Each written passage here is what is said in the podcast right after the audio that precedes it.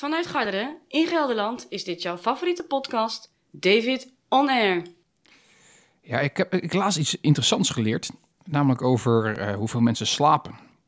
En daaruit bleek dat eh, de hoeveelheid slaap die de gemiddelde persoon nodig heeft, is altijd vijf minuten meer.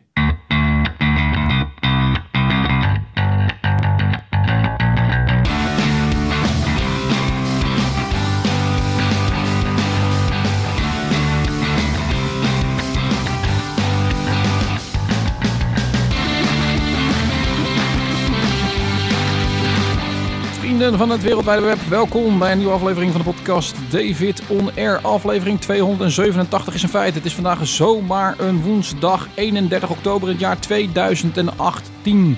Vanuit Garderen in Gelderland zit ik weer achter de microfoon voor een aflevering eh, van de leukste podcast van Nederlandse bodem, dan zeg ik het zelf.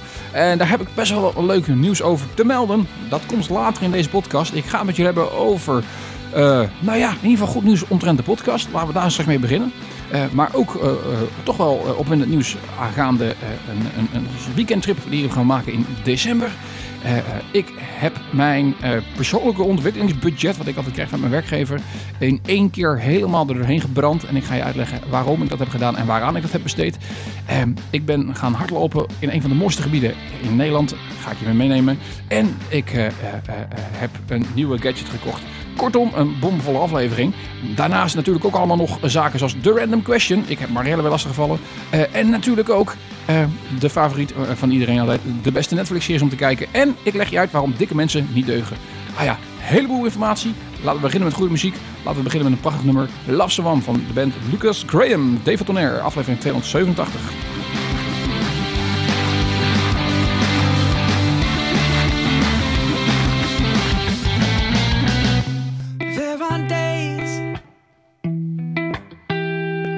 And I pinch myself. You're with me, not someone else. And I'm scared, yeah, I'm still scared. That is all a dream.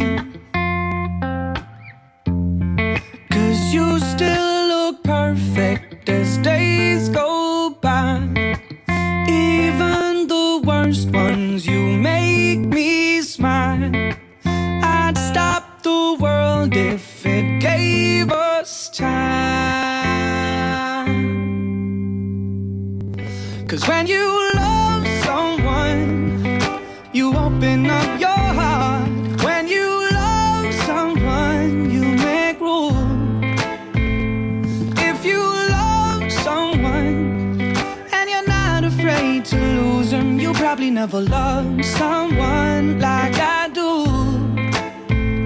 You probably never loved someone like I do. When you say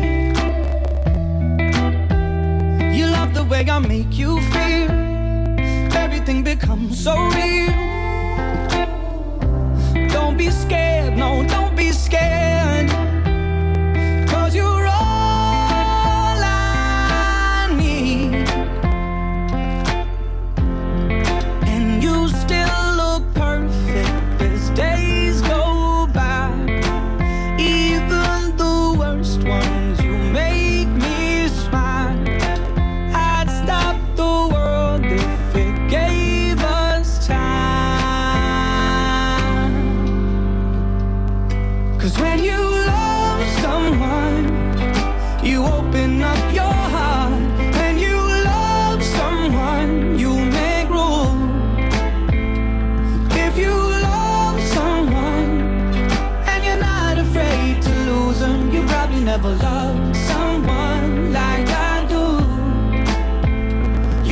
never love.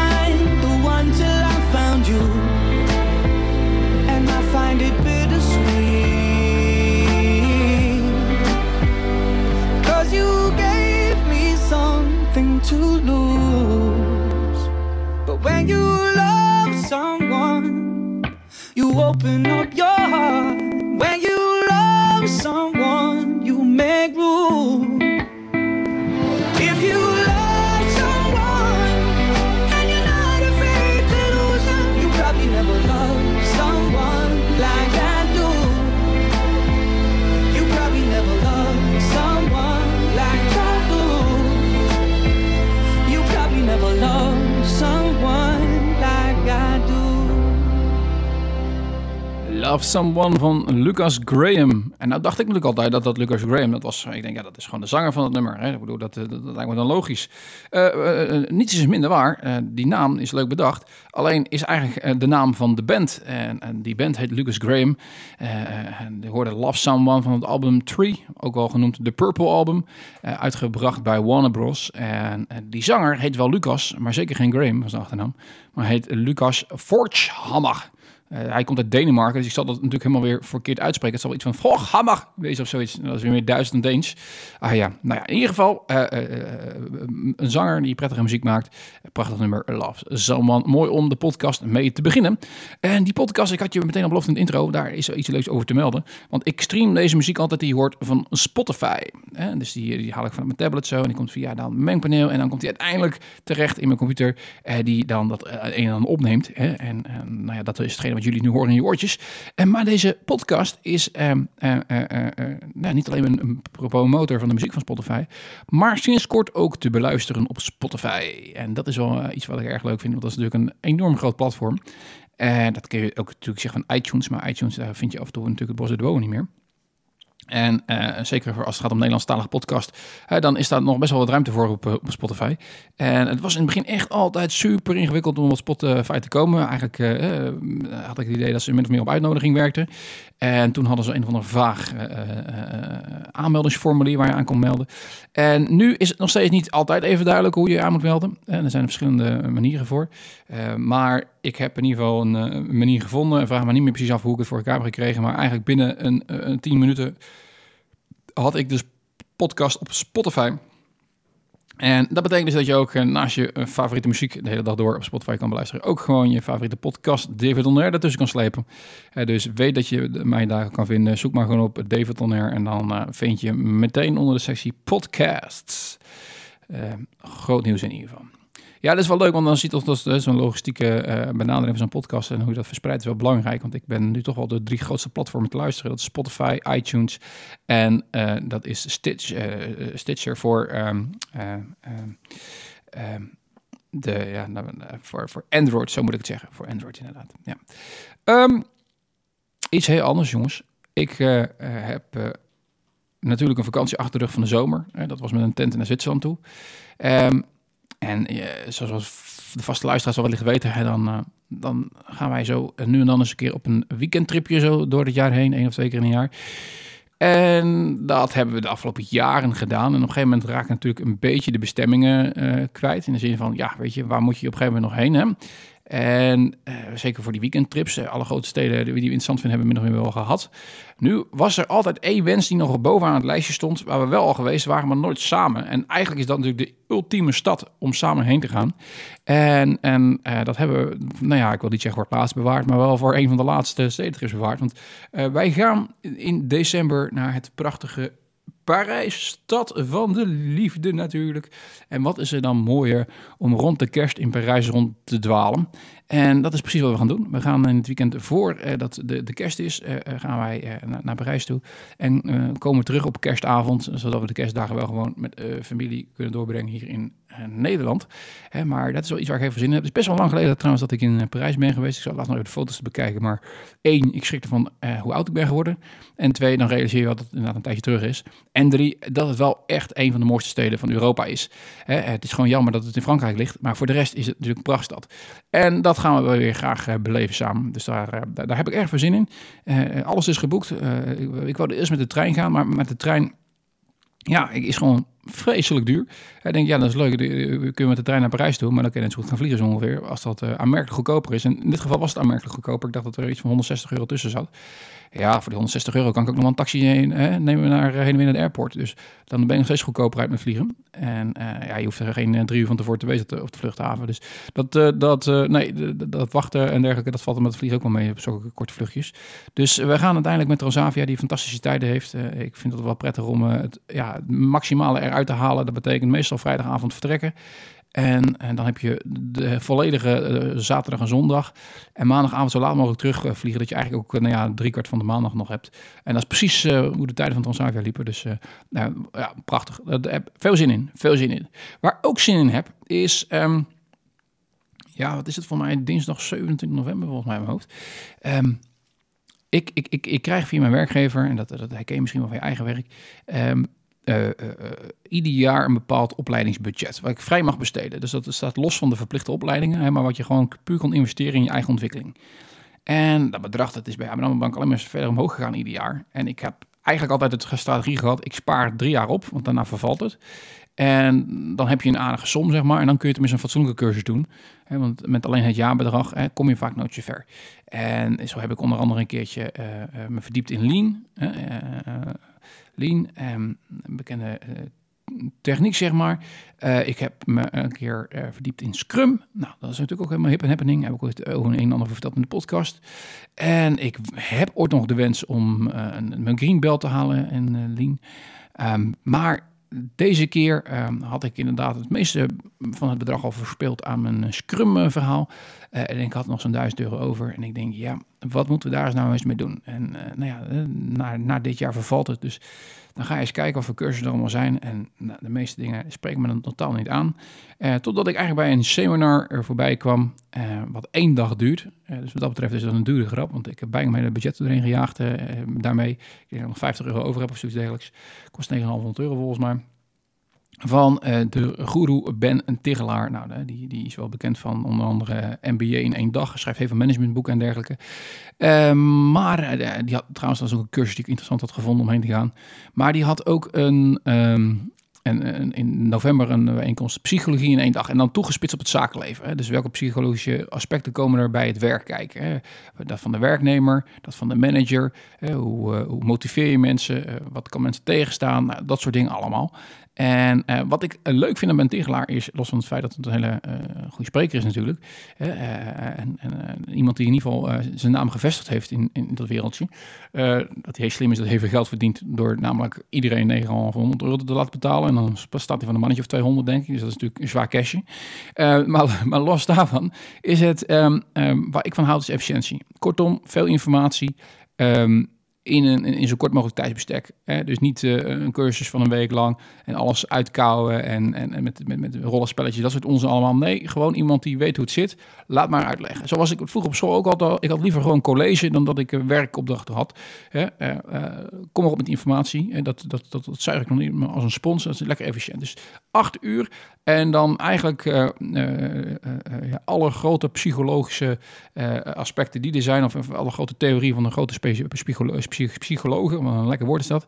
Um, eigenlijk uh, door hem samengevat. Uh, precies hetzelfde wat hij eigenlijk doet bij uh, eh, MBA in één dag, waar hij eigenlijk acht meter managementboeken en die kennis daaruit min of meer prioriteert en samenvat in, in, in acht uur. Zo heeft hij dat ook gedaan met alle grote psychologen en diens visie op de psychologie. En dat toegespitst dan inderdaad op het zakenleven. Dus daar, daar ga ik met een heleboel, ik denk managers in een zaal zitten en naar hem kijken en luisteren.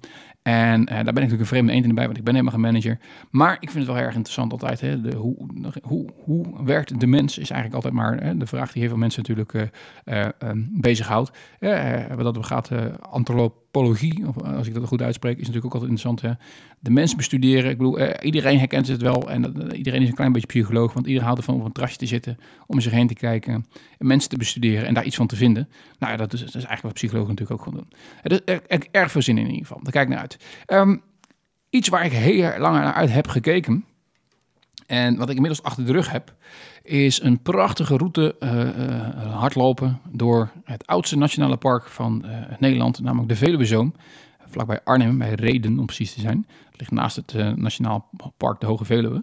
Um, daar, daar, had ik een mooie trail gevonden. Dat, dat, heet ook wel de, post, de postbankrun. Dat is daar ook bekend. Er zijn jaarlijks een heleboel events daar. Um, maar ik had het even op eigen kracht gewoon gedaan. GPXje gedownload op, de, op het horloge gezet en gaan lopen. Prachtige dag. Echt zo'n mooie najaarsdag. Veel zon.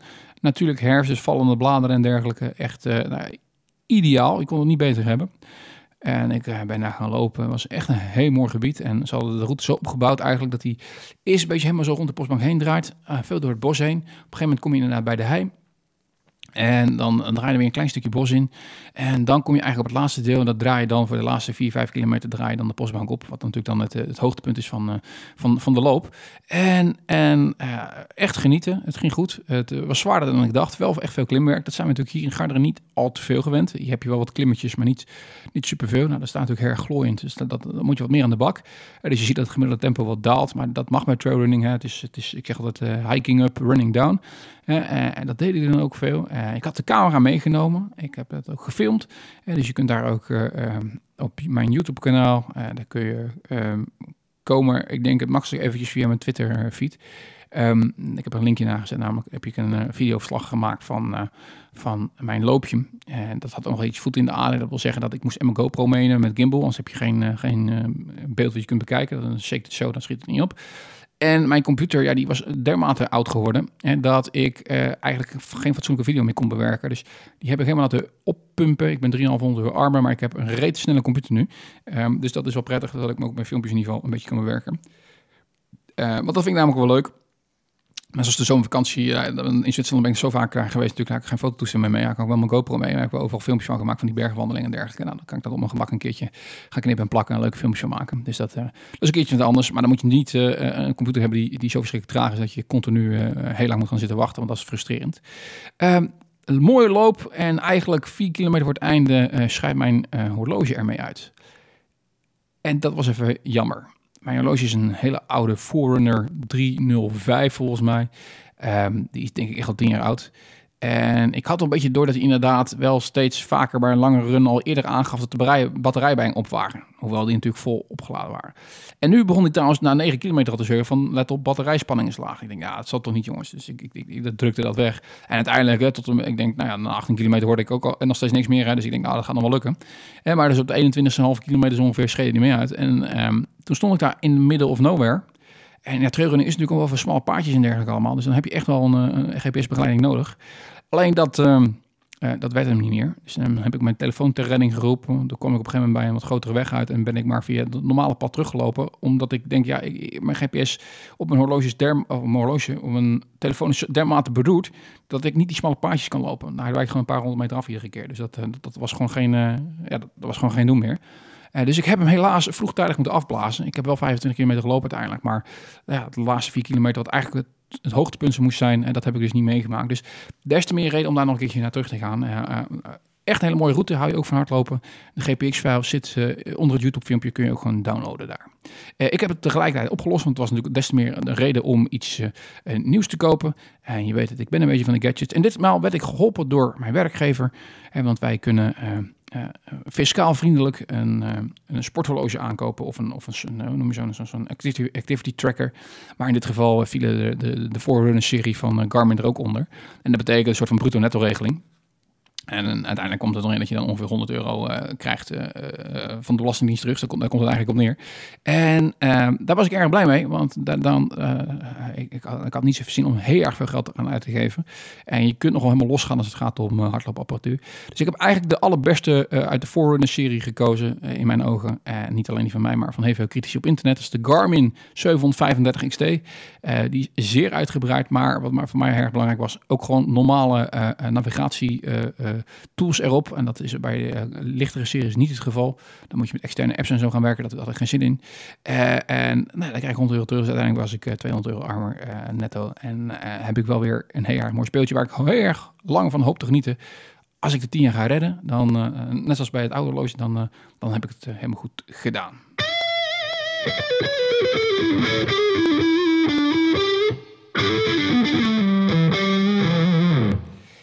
Ja, tijd voor de random question. En dat, dat doe ik tegenwoordig niet alleen natuurlijk, maar dat doe ik samen met uh, Marielle. Althans, dat weet zij soms nog eens helemaal, maar ik, ik, ik ben altijd zo'n eh, zo'n jongen die dan het leuk vindt om zijn vrouw lastig te vallen met de meest rare vragen. En meestal als ik een hele rare vraag stel, dan, dan, dan, dan uh, heeft ze inmiddels wel een beetje door wat ik aan het doen. Want dan heb ik meestal mijn telefoon in de buurt en neem ik eigenlijk haar antwoord neem ik ook op. Um, uh, nou ja, er is op zich niets mis mee. Um, maar nou ja, dat kan ons voor leuke gesprekken zorgen. Meestal hou ik het niet langer vol dan twee minuten. Althans, moet ik zeggen, zij houdt het niet langer vol dan twee minuten. Um, ik denk dat zijn leuke items om in de podcast te stoppen. En ik kreeg positieve reacties op over de vorige versie. En mensen vinden het toch leuk om ook iemand anders te horen dan uh, alleen mijzelf. Uh, dus uh, vandaar een nieuwe editie, een nieuwe vraag voor de Random Question met, met mijn vrouw Marielle. Komt-ie. Oké okay, Marielle, heb je liever het hele jaar door zomersweer of wintersweer? Zomersweer. Zomersweer? Ja. Je zou lief, liever het hele jaar door 25 graden is, dan dat je lekker warm binnen kan zitten met een mooie trui aan bij de kachel. Ja, dan heb ik liever mooi en warm weer. En 25 graden. Dus eigenlijk zou je liever in Los Angeles wonen dan bijvoorbeeld Noord-Ierland? Mm, ja. ja. We zitten natuurlijk nu in een best wel warme zomer. Ja, maar dat is ik, wel... vind, ik vind het wel lekker, maar ik, ik, ik vind, ik, op een gegeven moment ben je er wel klaar mee hoor.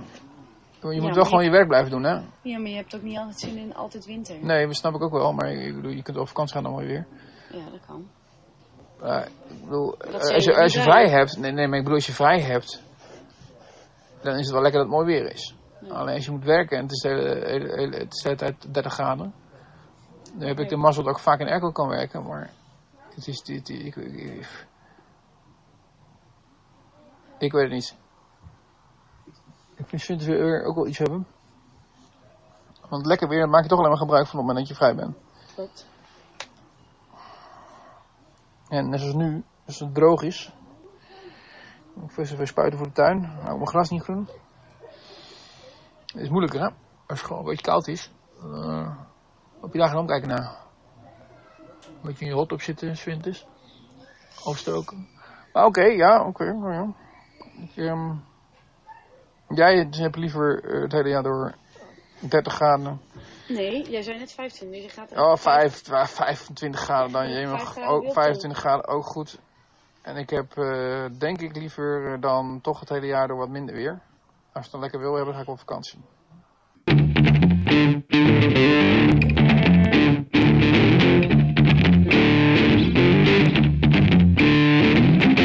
Ja, mensen, dikke mensen deugen niet.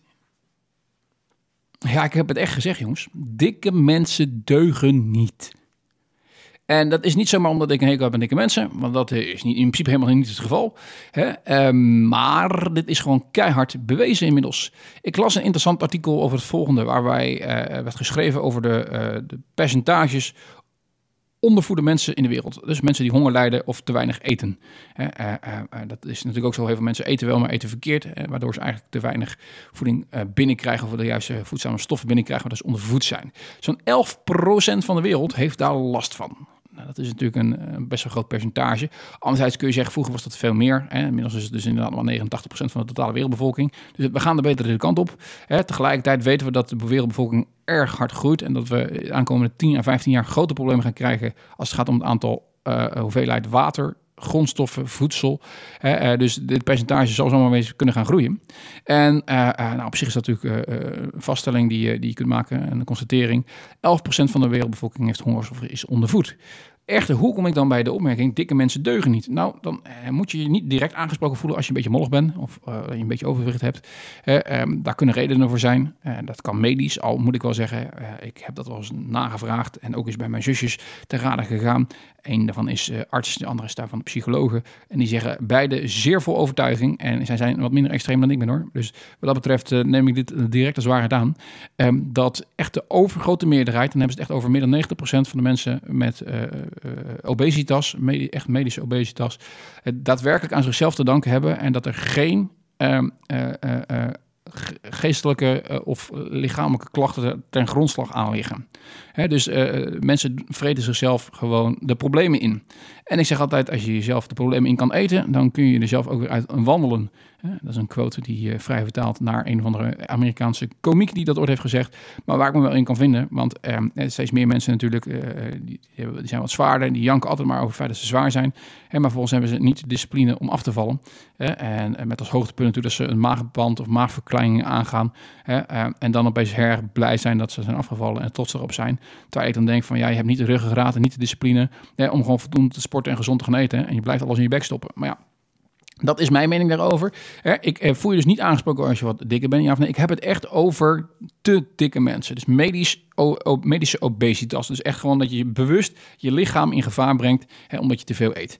En, en eh, dat percentage, dat eh, stijgt heel erg hard het afgelopen paar jaar. Sterker nog, 12,5% van de wereldbevolking heeft medische obesitas. En dat zien we dus echt niet meer alleen maar in Amerika. Dat zien we ook steeds meer in Europa. En bijvoorbeeld ook landen zoals China, waar de welvaart enorm hard eh, gestegen is.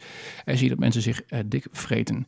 Kortom, wij zijn dus als bevolking eh, enerzijds ondervoed, anderzijds zwaar overbevoed. En de conclusie die je kunt trekken is eigenlijk hè, dat op een moment, en laat dat misschien een motivatie zijn voor degene die inderdaad eh, bij die 12,5% categorie horen, hè, die daar geen medisch excuus voor hebben, het feit dat ze inderdaad echt aan, aan, aan medisch overgewicht lijden, hè, dat ze zich beseffen iedere keer als ze zich weer zitten vol te stampen, onbeperkt eh, van de vraatzucht, eh, zich helemaal volladen, dat ze zich realiseren dat de hoeveelheid eten die zij te veel eten, hè, dat dat eigenlijk uit de mond bespaard is van iemand die het erg hard nodig heeft. Dus je zou kunnen zeggen, eh, iedere keer op het dat jij je eigen weer helemaal eh, eh, los laat gaan op het all-you-can-eat buffet, hè, terwijl je weet dat je allang aan je dagelijks benodigde calorieën zit, dan sterft er een, een, een arm kindje in Afrika van de honger, omdat jij het eten van die persoon hebt eh, verorberd. Hè, dus ehm, ehm, dikke mensen deugen niet. Ik eh, zie alleen maar weer keihard in de cijfers gewoon de bewijs hiervoor. Eh, eh, des te meer redenen om goed te letten op je voedsel. Te zorgen dat je lichaam niet overbevoed raakt. Dat je genoeg sport. Dat je gezond en eh, niet meer dan voldoende eet. En er mag best wel eens natuurlijk een keertje wat leks tussen zitten. Want dat, daar gaat het helemaal niet om. Ik heb het hier echt over de excessen. Hè? De, de, de, gewoon de, de, eh, de, eh, eigenlijk iets wat gewoon een vast patroon is geworden. En niet in één keer dat je zegt van nou, ik mag helemaal niks meer. Dat is helemaal niet aan de hand natuurlijk.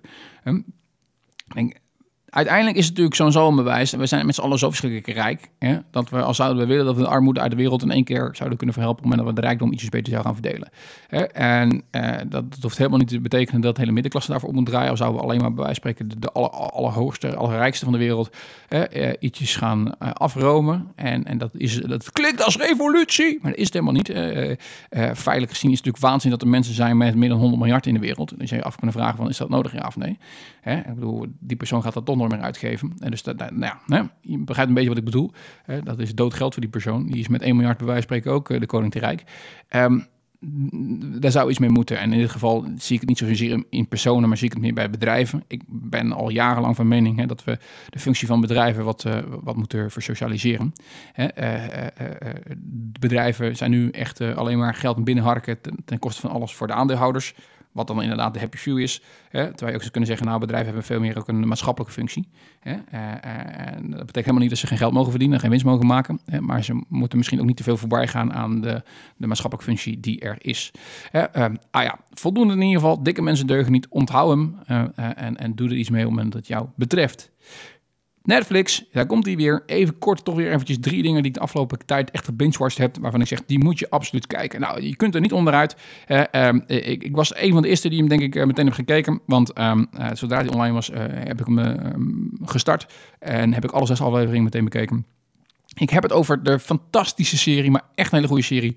The Bodyguard. Nou, het kan je haast niet omgaan zijn als je een beetje Netflix dingen in de gaten houdt. En dan is dit hier een enorme bus over eh, ontstaan. En terecht. Hele goede serie, heel spannend.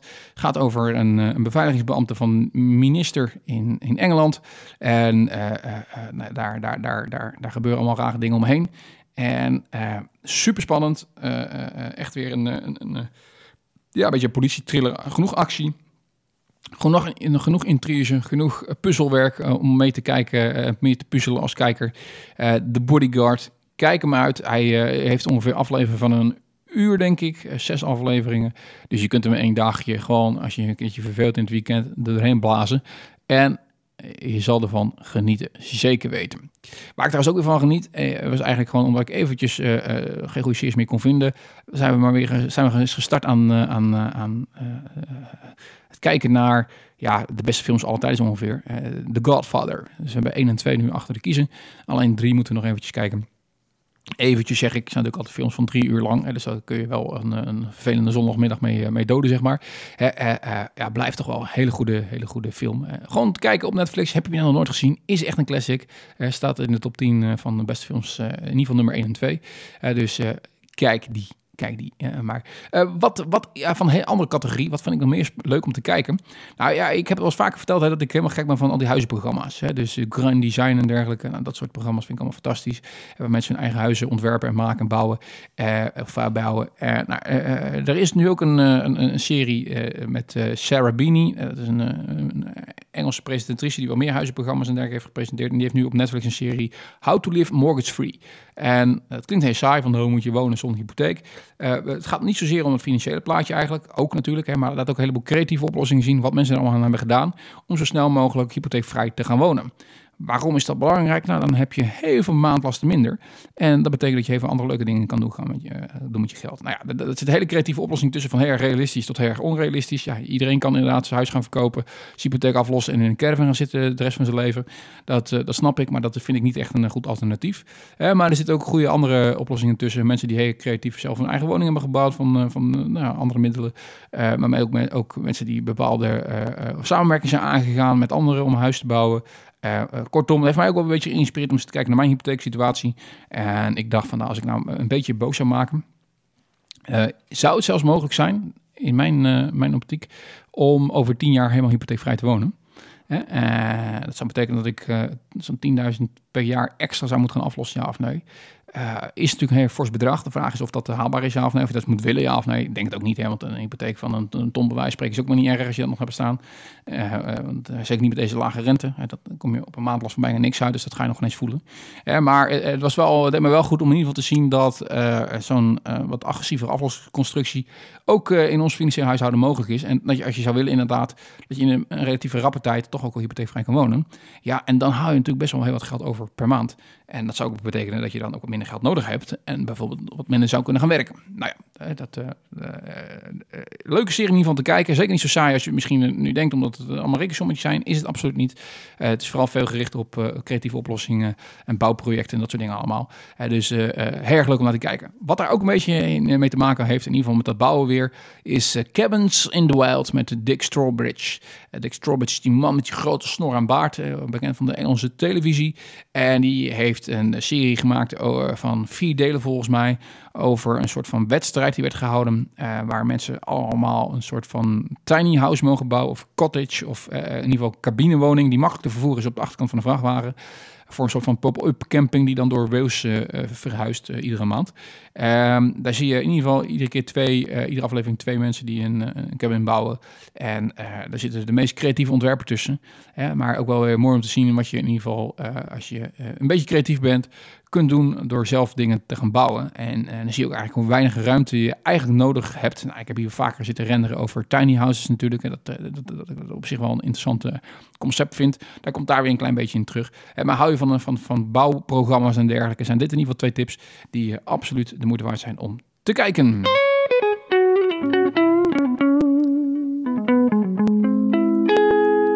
Mijn naam is David Brossé en ik presenteer de aflevering 287 van de podcast David On Air, de leukste personality podcast van de Nederlandse bodem, nu ook te horen op Spotify.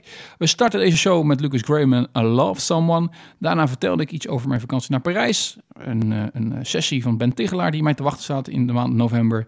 Mijn avontuur op de Velozoom die ik gefilmd heb, kijk daarvoor op mijn Twitterfeed, dan kun je hem terug bekijken. En mijn nieuwe gadgets, de Garmin 735 XT. In de random question uh, viel ik Marielle lastig met de vraag, wat zou je liever hebben? Of het hele jaar door 25 graden en zon hè? en uh, mooi weer dus. Of, of toch wat wisselvalliger weer, zoals we gewend zijn, meestal in Nederland. En daarna heb ik jou uit de doek gedaan waarom ik van mening ben dat dikke mensen niet deugen. En ik praat hierbij over de leukste nieuwe Netflix-series om te kijken. Eh, waarbij natuurlijk de Bodyguard daar specifiek uitspringt. Dus ga die absoluut kijken. Hey, ik wil je hartelijk bedanken voor het luisteren naar deze aflevering. Ik hoop dat je volgende keer er ook weer bij bent. Tot die tijd, heb een goede, ik zou zeggen, de ballen. Hoi! Ja, ik realiseer mij zomaar volgens mij dat ik uh, vorige aflevering, uh, en misschien zelfs de aflevering daarvoor, ik weet nog eens wanneer, wanneer het gestopt is, maar gestopt ben met de evaluatie van de aflevering. En ik moet je zeggen, ik heb het eigenlijk ook niet helemaal niet gemist. Maar ik drukte eigenlijk nu de aflevering of de record op stop. En toen dacht ik, hé hey, ja, wacht even, vroeger deed ik dat wel vroeger. En, ik heb dit de afleveringen gedaan. Uh, dus, poeh. Ik zit dan even bij mezelf te denken, gewoon hardop met jullie mee of nog wat de moeite is om dat inderdaad voor te zetten. Of er ook gewoon helemaal mee te stoppen. Ik denk dat ik meer voel voor het laatste. Want ja, wat hebben we toegevoegde waarde? Als ik jullie dan iedere keer bijpraten van... ja, ik vond het wel een goede aflevering. Of nou, hm, ik vond het toch, toch wat minder. Uh, nou, ik geef het een 7. Dus um, nee, laat, laat, dit dan de officiële laatste keer zijn van... In de wandelgangen. Ja, ja.